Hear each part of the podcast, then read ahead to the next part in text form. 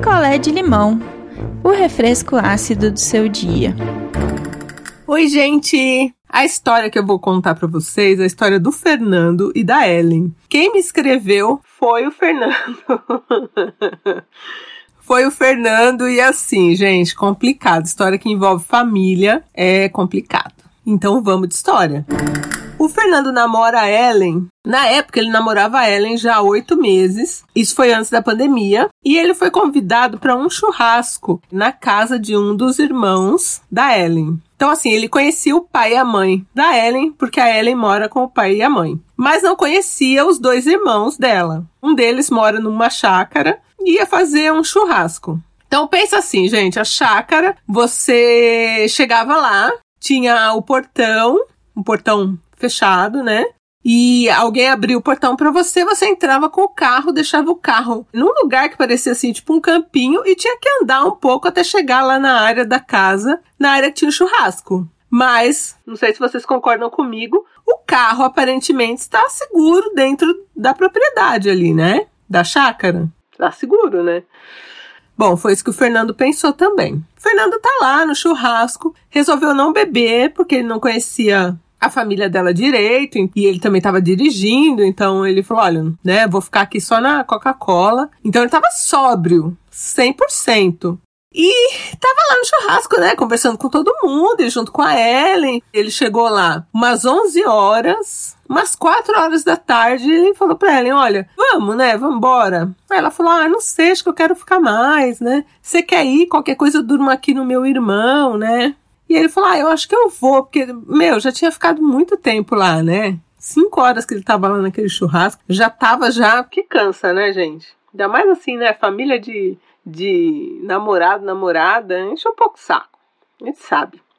Aí ele falou: Bom, então eu vou indo. Deu tchau ali para todo mundo. E tinha uma galera, assim, uns primos da Ellen, que falou: Não, não, cara, fica, bebe, deixa o carro aí. E ele falou: Não, gente, eu vou. Aí inventou uma desculpa lá foi subindo para chegar até o carro. Detalhe: a chácara cheia de câmera. Então, né, além do portão fechado, as câmeras. Que o, o Fernando chega lá no carro dele, gente, cadê as rodas?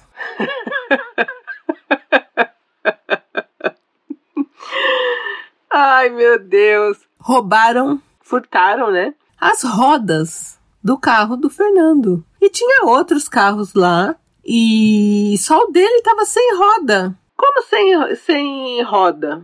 Tava com pneu, mas tava sem a roda. Eu não sei explicar direito, mas assim, ele falou que tirou lá um, uma, uma parte do, do, do pneu que ficou só. Eu acho que é a calota.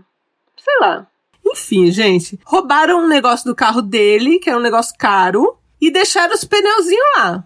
E aí ele falou: não, gente, não é possível. Não é possível. Ele tinha passado lá que ele falou um negocinho lá, o produtinho nas rodas antes, antes de ir para lá, né? Então, assim, não tinha como ele ter sido furtado em outro lugar. Ele chegou lá, ainda ele é, apertou o alarme do carro, automaticamente deu uma olhada geral no carro, as rodas estavam lá, o negócio lá, o enfeite, sei lá o que, que é da roda.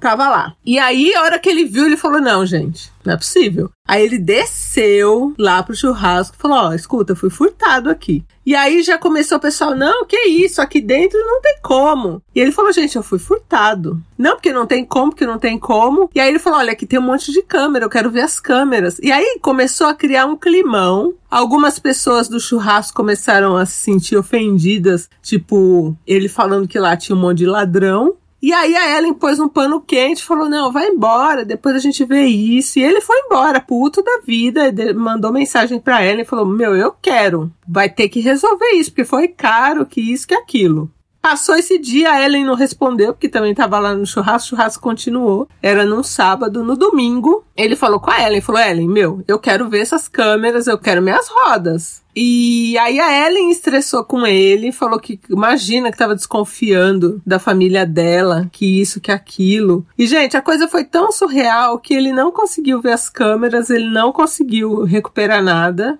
E ele continuou com a Ellen. E assim, com aquela coisa atravessada na garganta, tinha festas da família dela, ele não ia mais, ele falou: não vou mais. Não vou mais. Ela sabia porque que ele não ia mais. E passou. E eles juntos, agora na pandemia, resolveram aquela coisa que a gente sempre fala, né? Será que dá certo isso?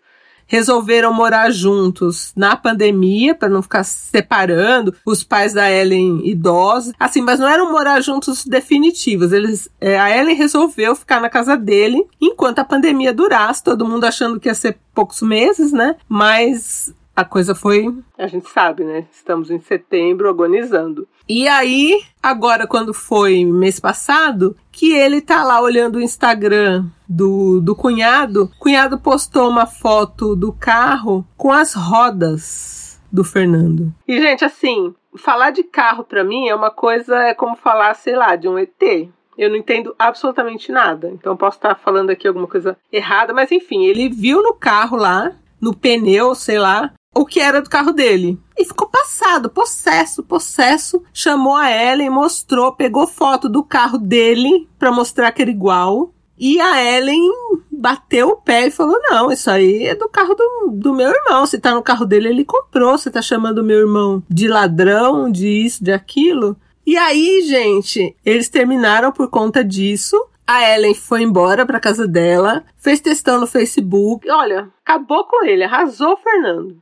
E aí, agora, tem umas duas semanas, a Ellen mandou uma mensagem para ele que queria conversar com ele. Aí ele falou: Olha, manda áudio. Não vou ligar a câmera, não tô afim de falar com você, não. Ainda bravo, né? Aí a Ellen mandou um áudio de pedido de desculpas, dizendo que o irmão dela realmente furtou as rodas do carro do Fernando e que ela estava muito chateada, que ela descobriu por acaso, por uma tia dela, porque depois o pai da Ellen quis ver as câmeras e viu que realmente ele tirou. Resolveram deixar pra lá, não contar o que é errado, né? E o pai parece que brigou com ele, mas não fez ele devolver. O correto seria, sei lá, né? Fazer ele devolver. E a Ellen mandou esse áudio, pediu perdão, quer voltar. E o Fernando tá tão bravo que ele cogita fazer o boletim de ocorrência, porque ele tem esse áudio da Ellen. E ele não quer voltar porque falou que ela acabou com ele, nossa, no negócio do Instagram lá. E ele gostaria de saber de vocês se ele faz ou não esse boletim de ocorrência.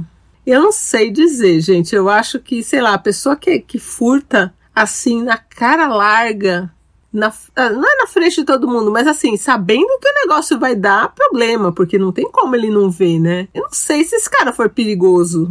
Não dá pra saber, né? Acho que ele já tá sem isso daí, já perdeu essa roda, pneu, sei lá o que, que é isso. Já perdeu fazer BO, não sei, eu não faria, mas eu entendo a raiva do Fernando, eu entendo. E, de tudo. Eu nem vou comentar aqui as coisas que a Ellen falou para ele, mas né, assim, arrasou com ele e ele terminou, não quer mais saber, tá na razão dele. Mas ai, gente, fazer B.O. Ele tem, essa, tem esse áudio de prova, que é o áudio da Ellen, explicando exatamente como aconteceu. E não sei, gente, o que vocês acham? Eu, por mim, não faz, deixa pra lá. Já foi, sabe? Parece que vai caçar um problema maior, bloqueia Ellen, bloqueia todo mundo e segue a vida. Eu, pelo menos, penso assim. Já perdeu mesmo, sabe? De repente vai fazer BO, vai ter que ter contato com eles de novo, ou sei lá, no dia lá quase saiu pancadaria, né? Porque o povo ficou ofendido e, e tinha realmente o irmão tinha furtado. E, e não foi o irmão que mora no sítio, foi o outro irmão, que ela tem dois, né? Mas que tava lá também. Então agora não sei, gente. Eu por mim não faz. O que, que vocês acham? Deixem lá seus recados para o Fernando no, no Telegram. Um beijo e até daqui a pouco. Quer a sua história contada aqui? Escreva para nãoenviabilize.gmail.com Picolé de limão é mais um quadro do canal Não Enviabilize.